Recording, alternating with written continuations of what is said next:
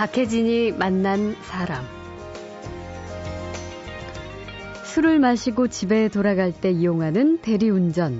현재 국내 대리운전 업체는 약 9천 개, 대리기사는 12만 명이 넘는다고 합니다. 오늘 만나는 분은 9년 전에 대리운전을 직접 하며 이 사업을 시작했습니다.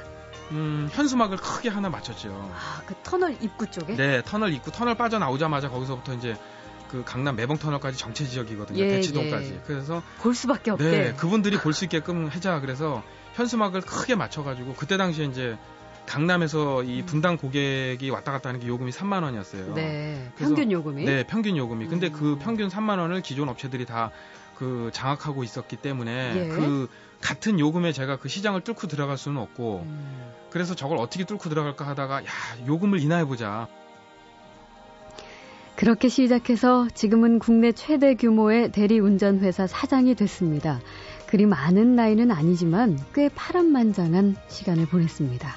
그래서 중학교를 졸업하고 처음 이제 졸업하자마자 서울로 왔죠. 이제 오면서 그때 차비도 없어가지고 이제 지금도 생생한데 저희 어머니가 그 옆집에서 예. 단돈 2천 원 그때 당시 이제 교통비가 천 원이었거든요. 서울에 예. 오는데 예. 2천 원을 빌려 주셔가지고 저희 손에 이제 쥐어주면서 이거 가지고 서울에 가서 뭐라도 해라 해가지고 이제 중학교 졸업하자마자. 그, 네. 그래서 이제 그때 큰 형이 서울에 이제 그 장안동 쪽에서 세차장 운영하는 집에서 있었어요. 네. 저도 이제 그쪽에 같이 이제 취업을 시켜주면서 그 집 가서 음. 먹고 자고 할 데 없으니까 거기 가서 일을 해라. 네. 그래서 이제 그 서울에 오자마자 이제 그쪽으로 가서 그 자동차 세차장에서 일을 하게 된 거죠. 열심히 사는 게 어떤 건지 제대로 보여주는 주인공입니다. 곧 만나죠.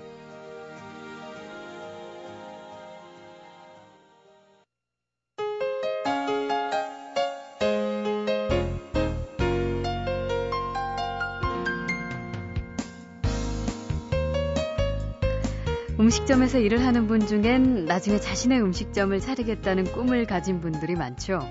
뭐 음식점뿐 아니라 옷가게에서 일하는 사람, 또 무역회사에서 일하는 사람, 언젠가는 내가 사장이 돼서 내 사업을 하겠다는 꿈을 품습니다. 하지만 그게 참 쉽지가 않죠. 더구나 번듯한 학력이나 뭐 인맥, 종잣돈이 없다면 그저 꿈으로 끝나버리가 십상입니다. 그런데 오늘 만나는 손님은 이런 어려움을 다 뛰어넘으면서 내 사업을 하겠다는 그 꿈을 그것도 아주 번듯하게 이룬 분입니다. 상대하는 손님 모두가 맨정신이 아니라서 힘들기로 소문난 일이죠. 대리운전 기사 출신으로 국내에서 손꼽히는 대리운전 회사 사장이 된 업계에서는 입지전적인 인물로 꼽히는 유명한 분이죠. 코리아 드라이브의 김동근 대표를 만나겠습니다. 어서 오십시오. 네, 안녕하십니까. 네, 반갑습니다. 네. 어, 인상 참 좋으시네요. 아, 감사합니다.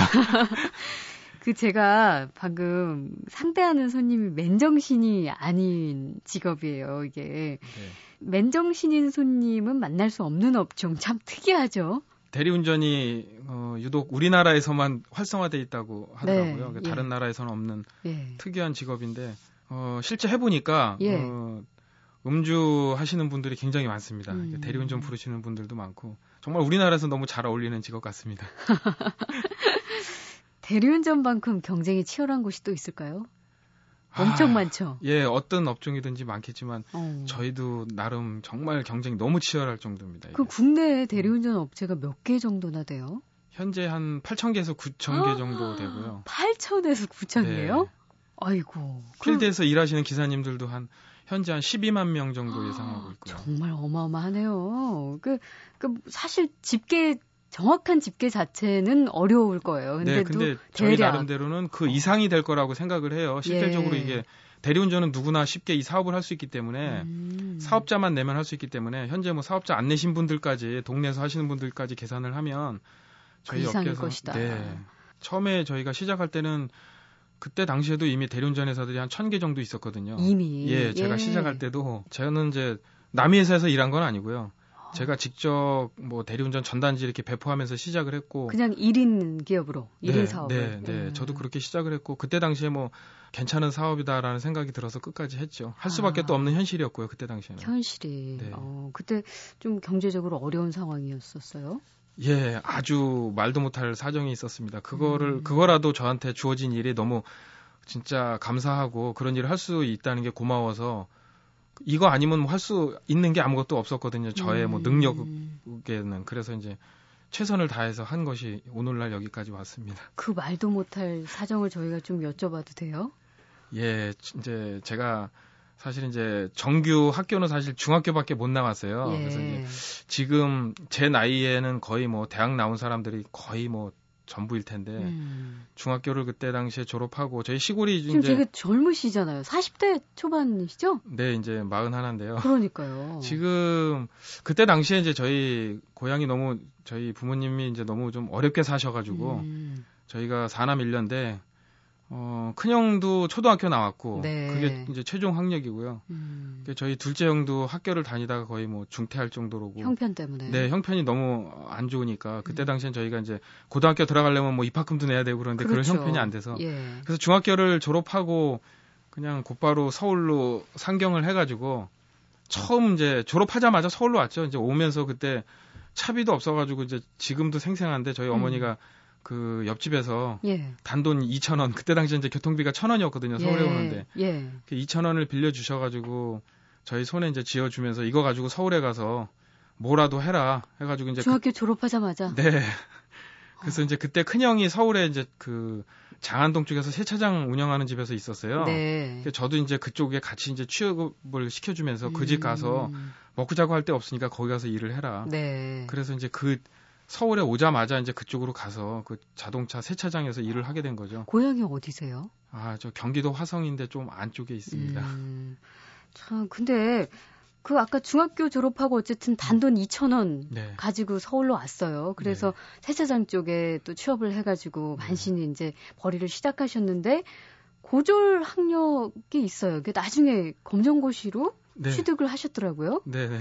그때 이제 중학교 졸업하고 이제 장안동에서 일을 한 3년 정도 했거든요. 예. 이렇게 쭉 하다가 보니까 이제 나중에 이제 깨달았죠. 그때 당시에는 공부해야 될 생각을 못 했는데 음. 나중에 뭐 친구들은 다 대학 나오고 또 뭐 여러 가지 뭐 군대도 가고 그러는데 저희 큰형이나 작은형이 군대를 못 갔어요. 왜냐면 네. 학벌이 짧다 보니까. 어. 그래서 저기서 저도 이제 저는 사실 이 군대를 꼭 가고 싶은 생각이 무지 많이 들었어요. 왜냐면 음. 아, 군대를 갔다 와야 남자는 그래도 인정을 받고 이 군대는- 사회에서 군대를 그렇게 안 가려고. 움직여야 되겠다. 아, 그 생각이 들어 가지고 무조건 군대는 가자. 근데 알아보니까 중학교 졸업은 군대를 못 가더라고요. 예. 그래서 야 고등학교 졸업 까지는 해야 되는구나. 근데 이제 나이가 이미 지났으니까 고등학교 입학할 나이는 안 되고. 음. 그래서 그때 당시에 이제 낮에 일을 하면서 야간에 검정고시 학원을 다녔어요. 그래서 검정고시 밤에 일을 이제 밤에 공부를 조금 조금씩 하면서 예. 그때 이제 검정고시 패스한 것이 이제 저의 고등학교 졸업 최종 학력입니다. 그러고 나서 이제 바로 군대를 갔죠. 제가 아, 원하는 군대를. 세상에 군대 가려고 고졸 네. 검정고시 치르신 정말 대단한 분이십니다, 정말. 그 군대 다녀와서도 또 일을 계속 하셨겠네요. 네, 제가 군대 가서도 뭐 이제 처음에 이제 군대 가기 전에 운전을 하다 보니 음. 군대 가서 이제 운전병으로 뽑혔죠. 예. 그래서 군대에서 운전 그 부대장님 차 운전을 했어요. 운전 실력이 아. 워낙 좀 뛰어나다 보니까 아. 군대에서 이제 제대하고 나서 그때 막 이력서를 게 이제 대기업에 넣었어요. 예. 대기업 삼성 쪽에 입사를 이제 현지 이제 공장 쪽에 음. 그 삼성에 입사를 했는데 입사해서 한 1년 정도 있다 보니까 이제 고등학교 졸업으로 이렇게 있, 으면 거기에 한계가 있더라고요. 네. 저의 이제 앞으로의 음. 진로에 대해서 한계가 있더라고요. 그래서 이제 과감하게 또 그만두고 예. 그 다음에 또 이제 한 것이 이제 또 운전기사로 취업을 했죠. 어, 어. 업체 이제 기업체 사장님 운전기사로. 예, 예. 네. 어. 그래서 그러니까 운전은 뭐 좀 자신이 있으셨군요. 그 전부터. 네, 그래서 그 회사에 운전을 한 6년 정도 하다가 그 회사가 이제 또 뜻하지 않게 부도가 나더라고요. 아이고. 그래서 그 부도난 회사에서 있다가 아 상황이 너무 어려워지니까 그래서 다른 직원들은 부도나니까 이제 다른 회사로 다 가더라고요. 네. 다른 찾아서 근데 저는 할 줄 아는 게 또 운전이다 보니 그리고 그 음.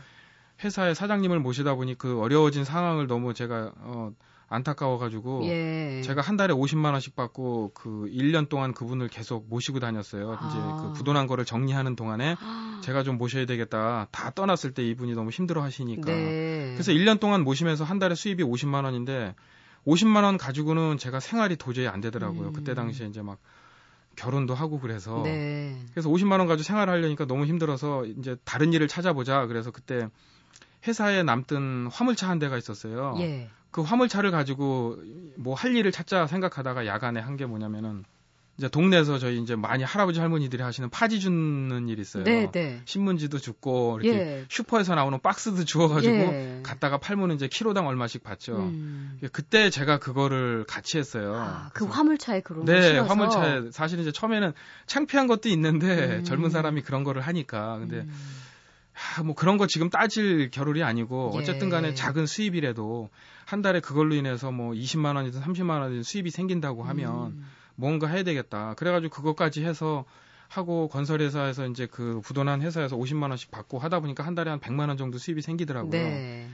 그걸로 이제 계속 일을 하다 보니 100만 원 가지고도 또 어떻게 환경이 안 되잖아요. 그렇죠. 네, 결혼까지. 결혼하고 나서 예. 사실 혼자가 처음에- 아니니까. 네, 그래서 음.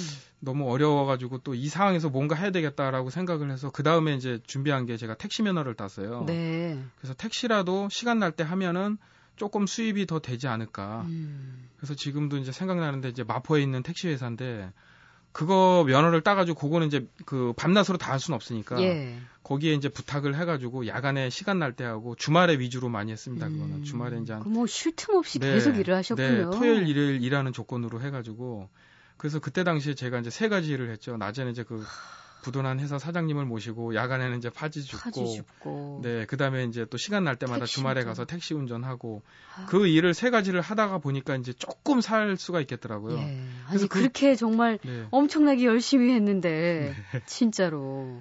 네. 와. 그렇게 해서 1년 정도 하다 보니까 이제 그 건설회사 사장님 부도난 거 이제 정리 회수 대충 끝나고 예. 그러고 나서 그 일을 그만두니까 이제 저에게 주어진 일은 택시하고 그다음에 이제 파지 줍는 일 두 가지. 음. 그래서 세 가지를 하, 다가두 가지 하려니까 이제 뭔가 또 허전하더라고요. 네. 예. 그래서 또 뭔가 하나 해야 되겠다. 예. 그래서 이제 그때 준비를 한 게 대리운전을 한번 해볼까. 음. 아 그거 괜찮겠다 해가지고 저 혼자서 이제 이렇게 전단지 뿌리고 하니까 전단지 하루에 다 만들어서. 네 직접 만들어가지고 그때 당시에 음. 뭐 그거 만들 여력이 없으니까요. 조그맣게 해가지고 이제 써서 이렇게 해서 이제 유리창에 꼽는 식으로 해서 했거든요. 차, 주차된 네, 차, 유리창에. 네, 네, 네. 어. 그렇게 해서 뿌리니까는 하루에 한 건, 이틀에 한 건씩 콜이 들어오더라고요. 예, 조금씩. 어. 그래서 한 달 동안 들어오는 그 해보니까는 어 정말 괜찮은 거예요 이게. 어, 그러니까 혼자 그 홍보도 하고 네. 콜도 받고 네 전화 받고. 바로 운전 나가고 네 운전하고 운전하다가 또 고객한테 전화 핸드폰으로 착신해놔서 전화 오면 바로 그것도 전화 이동하고. 받고 이동하고 그런 식으로요. 아, 말씀 너무 잘하셔서 지금 이분 누군가 청취자들 궁금하실까봐 잠시 소개를 다시 하, 하겠습니다. 돈 없이 백 없이 번듯한 학력 없이 성공을 이루기 참 어려운 시대에 대리운전 기사 출신으로 국내에서 손꼽히는 유명 대리운전 회사의 사장님이 된 김동근 씨입니다.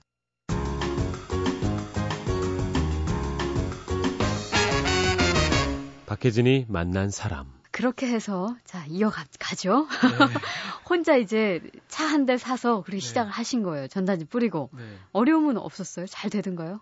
어려움이 굉장히 많죠. 아까 이제 제가 처음에 시작할 때 그 천 개 정도 회사의 대리운전 회사들이 제가 시작을 할 때도 이미 있었어요. 네. 그랬더니 이미 그 대리운전 회사들이 각 지역에 음. 전부 다 이렇게 포진돼 가지고 각 업소를 다 장악하고 있는 상태에서 네. 저가 전단지를 뿌리고 그 업소에 찾아가서 대리운전 나오면 연락 주세요 하고 인사를 하니까 다른 기존에 있던 회사들이 못 들어오게 음. 전부 차단을 다 했죠. 네, 네. 그래서 제가 그때 당시에 이제 성남에 살았거든요. 어. 이제 서울하고 이 성남하고 왔다 갔다 하는 고객들이 예. 굉장히 많이 하루 출, 출근 시간에도 이렇게 왔다 갔다 하시는 분들이 보니까 어 저쪽에 내곡 터널이라고 있어요. 음. 그쪽을 내곡 터널을 지나서 매봉 터널을 지나서 거의 강남으로 다 가시는 고객분들이라 네. 예, 출퇴근하는 분들. 네, 그분들 상대로 해서 한번 영업을 해 보자라고 생각을 했거든요. 예, 그쪽은 조금 틈새 시장이었나 네, 봐요. 틈새 시장이죠. 거기는 누가 막지를 못 하니까.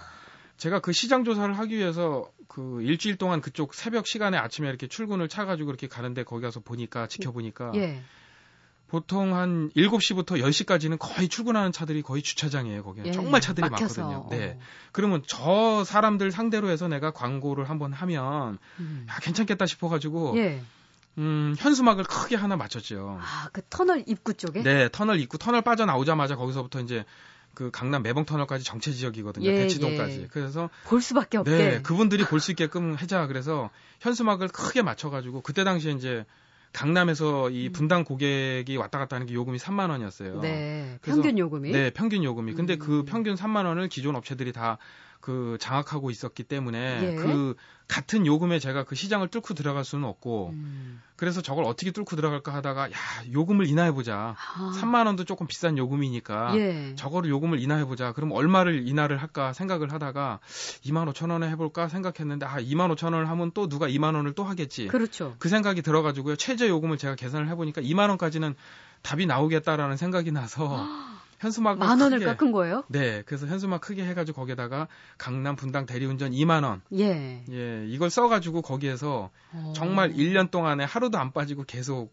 그 아침마다 현수막을 걸고 있었어요. 아, 그래가지고 했더니만은 고객분들이 처음에는 반응이 정말 없었어요. 예. 사람들이 거의 진짜 한두 달은 이용 안 하시더라고요. 어. 조금 조금씩 되니까 제가 계속 그 아침마다 서 있으니까 그거에 대한 신뢰도가 쌓여가지고 음. 나중에는 고객분들이 한 분, 두 분 이렇게 늘어나더라고요. 경- 결국엔 나중에 이제 그 박리담의 효과로서 고객분들이 음. 많이 이용을 해주셨어요. 네. 저희 너무 아, 감사하죠. 정말 끈질긴 노력이 있으셨네요. 그 경영적인 감각도 네. 대단하신 것 같아요. 그렇죠. 그렇죠. 아무래도 그 운전 자체 같은 것도 고민이 되지만 사실은 더 힘든 건 손님 상대를 해야 되는 일일 네. 거예요. 이게 뭐 물론 술 마시고 매너 좋은 분들도 있지만 네. 이른바 업계 용어로 진상 손님들 자주 만나실 텐데 아 정말 이 사람은 잊을 수가 없다 하는 그런 기억이 있나요? 네, 그 진상 고객분들도 사실은 이제 처음 시작할 때 고객이 워낙 이제 귀하니까 예. 진상분들 다 응대하고. 예, 다 응대하고 뭐 서비스로 해드리고 계속 그랬는데 그분들은 어. 또 이제 계속 진상을 하면서도 또 저희만 또 이용을 하세요. 예, 예. 그 당시 대리기사 하셨을 때요. 네. 그때 이제 직접 어쨌든 상대하고 만났던 분들 중에 좀 별난 분들은 없었나요? 별난 고객보다는 좀 재밌는 이야기가 있었는데요. 전에 이제 그 어떤 경주 지방에서 올라오신 분인데 음. 부산에서 오셔가지고 서울에서 대리운전을 부르셨어요. 근데 그분이 면허증이 없는 거예요. 네. 면허증이 없는데 여기 서울 마포에서 차를 가지고 가신다고 대리를 오, 불렀어요. 예. 이제 그때 당시에는 제가 기사가 없었기 때문에 제가 거의 한 2년 동안은 제가 대리운전을 혼자. 직접 다 탔어요. 예. 그러다 보니까는 와가지고 이제 대리운전 뭐 콜 들어오면 주말이고 뭐고 저는 항상 대기하고 있다가 부르면 음. 제가 다 나갔으니까. 음. 근데 마포에서 부르신 두 부부가 오셔가지고 이제 부르셨는데 면허증도 없고 차는 임신한 바예요. 그래서 사연이 이게 무슨 사연이니까 그래서 가면서 이야기를 들었는데 그 로또에 당첨되신 거예요. 차가. 예. 네, 로또에 당첨됐는데 이걸 가져가셔야 되는데 지방으로. 어, 근데 면허가 없어서 면허도 없고 당첨은 됐으니까 가져가서 어떻게 처분을 하시든지 타셔야 되지. 시트콤 같은 네. 일도 있네요. 그래가지고 그런 이야기 참 그때 너무 참 재미있었고요. 그런 사연도 그리고 또 이제 전에는 이제 그 또 지방 이제 대전 쪽 계신 분인데 새벽에 한 12시 반쯤에 대리운전을 부르셨어요. 네. 가신다고. 그래서 예. 그때도 이제 제가 내려갔죠.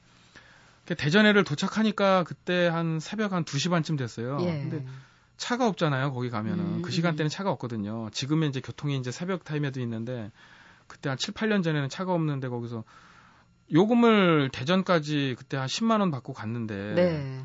그걸 가지고 있을 데가 없는 거예요. 예, 어딜 가 예. 있어. 사실 그때 이제 뭐 사우나를 가서 있어도 되는데 그 돈이 음, 너무 아까운 거예요. 오늘 예. 번 10만 원인데 그렇게 쓰기는 네, 그렇게 쓰기는 아깝고 정말 어디 가 가지고 뭐 편의점 가서 커피도 사실은 그때 너무 아깝더라고요. 그 예. 천 원이 그때는 저한테 너무 귀중한 돈이라 음. 그래 가지고 그때 당시에 정말 벌벌 떨고 서 있었던 생각이 나는데 그냥 거리에서요? 네 여기저기 왔다 갔다 이제 뭐 건물 안에도 들어가 있고 그러는데 아이고. 마땅히 가 있을 데가 없죠. 예. 그때 당시에는 어, 그런 일도 많이 있었습니다. 정말 참. 옛날 생각하면 그러게요. 예. 박혜진이 만난 사람 대리운전 기사로 출발해서 국내의 대표적인 대리운전 회사의 사장이 된 대리운전 업계의 입지전적인 인물로 통하는 코리아 드라이브의 김동근 대표의 성공기 듣고 계십니다.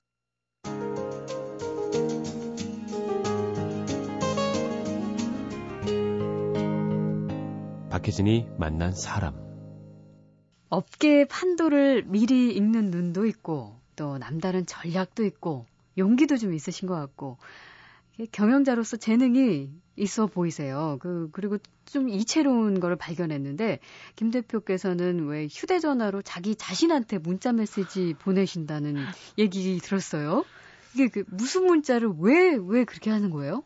아, 그런 거는 제가 창피한 일인데 저 혼자의 어떤 어, 저는 사실 이제 그 지식은 사실 많이 없어요. 그 음. 제가 이제 지식은 없지만 제 나름대로 상당히 지혜는 많다고 생각을 해요. 네. 그 제가 사업을 해보니까 사업을 하는데 지식보다는 지혜가 필요하다는 생각이 굉장히 많이 들어요. 음, 그렇죠. 예, 그리고 순간순간 그 대처 능력이라든가 예. 결국은 그 어느 단계까지 성공할 때까지는 그 오너의 판단에 의해서 이 회사가 그럼요. 겨우 움직이거든요. 예. 성공을 하느냐 못 하느냐. 음. 저는 운전을 하면서 항상 많은 거를 보고 또 뭐 라디오나 TV를 이렇게 이제 듣잖아요. 네. 들으면 그걸 메모를 계속 해요. 근데 사람들이 보통 그 항상 손에 붙어 있는 거는 요즘은 휴대폰이거든요. 예. 메모지는 거의 없을 때가 많은데 음. 휴대폰은 정말 어, 24시간 항상 같이 다니거든요. 네. 그러다 보니까는 라디오를 듣나 아니면 뭘 길거리를 지나가다가 어떤 그 무슨 뭐 보든 대기업 광고 간판이나 어. 어떤 거를 보았을 때 순간적으로 탁 영- 떠올라요. 영감을 주는 네, 것들이 저한테 나- 와닿는 것들이 많아요, 굉장히. 아. 그러면 그거를 메모해야 되는데 메모지가 없으니까 핸드폰에다 그거를 저는 실시간 메모를 해요. 아. 그래서 이제 그런 식으로 저의 어떤 그 방법입니다. 그거 한 가지. 그 혹시 생각나는 문자 같은 게 있어요? 네, 이제 주로 이제 밖에서 보면 이제 그 광고 같은 경우를 많이 생각을 해요. 예. 이렇게 이제 어디 가다가 무슨 광고 이렇게 나오는 거나 음. 아니면 오개 간판이나 이런 거를 보면 아, 정말 저거 괜찮다 그러면 그 지역에 대해서 이제 메모를 해 놓고 음. 시간 날 때 다시 와서 거기 와 가지고 그 광고 간판을 다시 사진기로 찍어 가지고 간다든가 음. 아니면 이제 뭐 이렇게 라디오나 이런 데서 어떤 그 이야기 나올 때또 네. 이렇게 와닿는 게 많거든요. 어. 그런 거 아니면 뭐 이제 그러니까 뭐 경영할 때 네, 있어서 네, 네, 아, 네. 그런 도움이 될 만한 아이디어들. 것들. 네. 저 광고 얘기하셨는데 대리운전 업체 최초로 TV 광고 하셨어요. 네. 맞죠? 예, 맞습니다. 그 홍보비로 정말 상당한 돈이 들어가 지금도 홍보 열심히 하시죠? 예, 지금도 많이 하고요. 처음에는 이제 그런 거 할 생각을 못 했었어요. 음. 근데 현 이제 전단지로다가 이렇게 막 하고 하다가 보니까 그 광고할 돈이 없어가지고 야 이거를 많은 사람들한테 이 저렴한 가격을 알리면 음. 현수막으로 이렇게 많은 사람들이 호응이 좋은데 이거를 많은 사람들한테 알리면은 정말 괜찮겠다라는 생각이 그때 당시 이제 서울 시내도 요금이 과거에 3만 원이었거든요. 네. 근데 현재는 지금은 15,000 원이에요. 이제 음. 50%나 다운이 됐는데 이 시장을 알리면은 좋겠다라는 생각이 들어가지고 알리려고 하는데 방법이 없잖아요. 그래서 음. 그때 당시에 사실 집사람이랑 굉장히 많이 싸웠어요. 네. 그 싸운 이유가 네. 광고를 해야 되는데 광고비가 그때 하려고 하면은 한 천만 원 정도 들거든요. 그렇죠. 근데 그 천만 원이라는 비용을 투자를 해야 되는데 돈이 없는 상태에서 음. 제가 이제 현금 서비스를 받아서 좀 해야 되겠다라고 네. 이야기를 꺼냈어요. 다 예. 굉장히 조심스럽게 꺼냈는데 지금 먹고 살기도 힘든데 천만 원인 말, 말이 되냐 거기에다가 빚까지 내서 한다는 거는. 네. 그 아내 되는 입장으로서는 네. 음. 그래서 그냥 과거대로 하자라고 했는데 그거를 제가 이제 설득을 많이 상당히 많은 이제 설득을 했어요. 결국은 해가지고 저도 불안했어요, 사실은. 어. 근데 이제 그런 불안한 마음을 보이지는 않고 예. 제 나름대로 해보니까 정말 될 거라는 생각이 들더라고요. 야 음. 이거 한번 해보자. 자신감이 많이 있더라고요. 그래가지고 이렇게 해서 효과가 많이 나타나더라고요. 그러니까 지금은 이수근 씨하고 함께 직접 출연도 하시잖아요. 네. 그렇죠? 예, 전에 이제 그 강성범 씨부터 예. 시작을 해서 현재는 저희 이제 이수근 씨하고 그다음에 이제 쌍둥이 윙크 네. 네 같이 출연을 하고 있습니다. 재밌으셨어요? 네, 그 사람들이 그래요. 제가 이제 거기 현재 임금으로 출연을 하고 있는데 사람들이 너 모델비 아끼려고 출연하냐? 왜 출연하냐? 저한테 자꾸 그런 얘기를 네. 해요. 근데 처음에 출연한 이유는 사실 강성범 씨 전에 CF가 하나 있어요. 음. 그때 당시에 CF를 찍은 게 임금이 주인공인데 그때는 이제 모델료가 없으니까 예. 그래서 이제 저는 좀 특이한 발상을 되게 좋아해요. 음. 어떤 광고를 할 때 지금 TV에서 많은 광고들이 나오잖아요. 예. 대기업 광고도 있고 근데 뭐 우리가 아무리 잘 찍어도 저런 기업체들하고는 이렇게 동등하게 광고 TV에서 경쟁할 수는 20초 없으니까. 나가가지고는 경쟁 상대가 안 되니까 음. 좀 독특한 발상으로 해서 사람들한테 좀 눈길을 끌어보자. 음. 그래가지고 그때 당시에 이제 제가 임금 옷을 입고 저 혼자서 이제 막 출연해가지고 술 먹고 이제 마차 타고 가는 거 이런 독특한 발상으로 한번 해봤었어요. 아, 그 아이디어 직접 내신 거예요? 네. 예. 그래가지고 이렇게 했을 때 고객이 사람들이 볼 때, 어, 저게 뭐야, 뭐 저게 무슨 이상한 광고네 하면서도 한 번씩 봐주잖아요. 네. 그 광고 효과를 유발시키기 위해서 제가 이제 임금으로 출연을 아. 했었고, 예. 이제 지금은 이제 조금 더 이제 제가 그 전달하고자 하는 임팩트를 좀 주기 위해서 음. 그런 욕심에 좀 나가서 하고 아, 있습니다. 그러셨구나. 참 파란만장한 인생깁니다. 예. 더우시죠? 아, 괜찮습니다. 과거 이야기 쭉 돌아보다 보니까 이제는 그렇게 해서 정말 번듯하게 사장님이 되셨어요. 좀 여유가 있으실 것 같은데 좀 여유 있게 보내시나요? 아니요. 지금은 과거보다요. 지금이 더 힘들어요. 그러니까 과거에는 이제 육체적으로 힘들었죠. 예. 그거를 이제 뭐 직접 몸으로 뛰고 음. 모든 거는 이제 다 몸으로 해야 되니까 뭐 그렇죠. 대리 기사를 뛰든 전화를 받든 다 음. 그런 게 시스템이 안 돼 있을 때는 직접 고객 찾아가 가지고 사과도 하고 어쨌든 몸으로 다 됐는데 지금은 이제 육체적인 것보다는 정신적인 스트레스가 너무 음, 심하고요. 음, 일단 왜냐면 밑에 있는 기사님들 너무 많으시고 예 그런 거는 이제 저희 괜찮은데 예. 지금은 좀 많이 앞서가다 보니까 음. 너무 이제 주변에서 시기하고 질투하시는 분들이 너무 많아요. 그래요. 예그 경쟁 상대 업체들이라든가 그런 거에 조금 많이 이제 요즘은 좀 치우치고 또 이제 저희 음. 회사에 이제 조금 규모가 생기면서 여러 가지 운영 차원에서 이제 그런 이제 정신적인 스트레스가 좀 네. 있죠. 아유 참. 지금까지도 성공한 사업가인데요. 뭐 굉장히 젊으시니까 장기적인 꿈 따로 생각하고 있는 게 있으세요? 네, 저는 이 업계에서 제가 최고의 꿈은 마지막에 이제 대리운전 업계 최초 상장이거든요. 예. 그래서 이제 상장하는 게 제 목표이기 때문에 그 꿈을 위해서 지금 이제 한 단계 한 단계 밟아가고 있고요. 음. 아마 그게 이제 멀지 않아 실현이 될 것 같고요. 네. 그리고 또 하나가 꿈이 있다고 그러면 제가 어렵게 살아서 그런지 저희 기사님들한테 어떤 그 복지적인 거를 좀 많이 해주고 싶어요. 음. 그래서 나중에는 복지타운을 제가 크게 짓는 게 꿈이에요. 아, 대리 기사님들을 위한 네, 복지타운? 대리운전 기사님들만 아. 위한 복지타운을 지어서 거기에는 기사님들이 천 원만 가지고 오면 예. 모든 게 해결될 수 있는 거. 천 원에 뭐 머리도 깎고 그다음에 뭐 목욕탕도 이용할 수 있고 하시고? 식사도 하고 영화도 보고 아. 이런 문화 활동을 거기에서 그 타운에 와가지고 천 원에 모든 거 천 원만 내면 해결할 수 있는 그런 예. 예, 그 건물 제가 꼭 짓는 게 목표고 네. 저희 기사님들한테도 이제 그걸 꼭 지어주겠다. 그래서 이제 지금도 저희 회사가 이제 기사님들한테 그런 것 때문에 복지를 상당히 많이 베풀고 음. 있고요. 대리운전 업계 최초로서 저희가 그 속초나 이런데 동해안 쪽에다가 콘도를 저희가 단독으로 운영을 해요. 네. 그래서 이제 기사님들 지금 1년 내내 무료로 정말 10원짜리 하나 안 드리고 음, 쓰실 수 있게끔 수 네, 계속 그런 식으로 해드리고 있습니다. 아, 참 이제 두 번째 도약을 꿈꾸시는 것 같은데 그 큰꿈 네. 이번에도 꼭 이루시길 응원하겠습니다. 네, 감사합니다. 네. 자, 박혜진이 만난 사람, 맨손으로 국내 굴지의 대리운전 업체 사장이 된 코리아 드라이브 김동근 대표의 인생 이야기 함께 했습니다. 고맙습니다. 네, 감사합니다.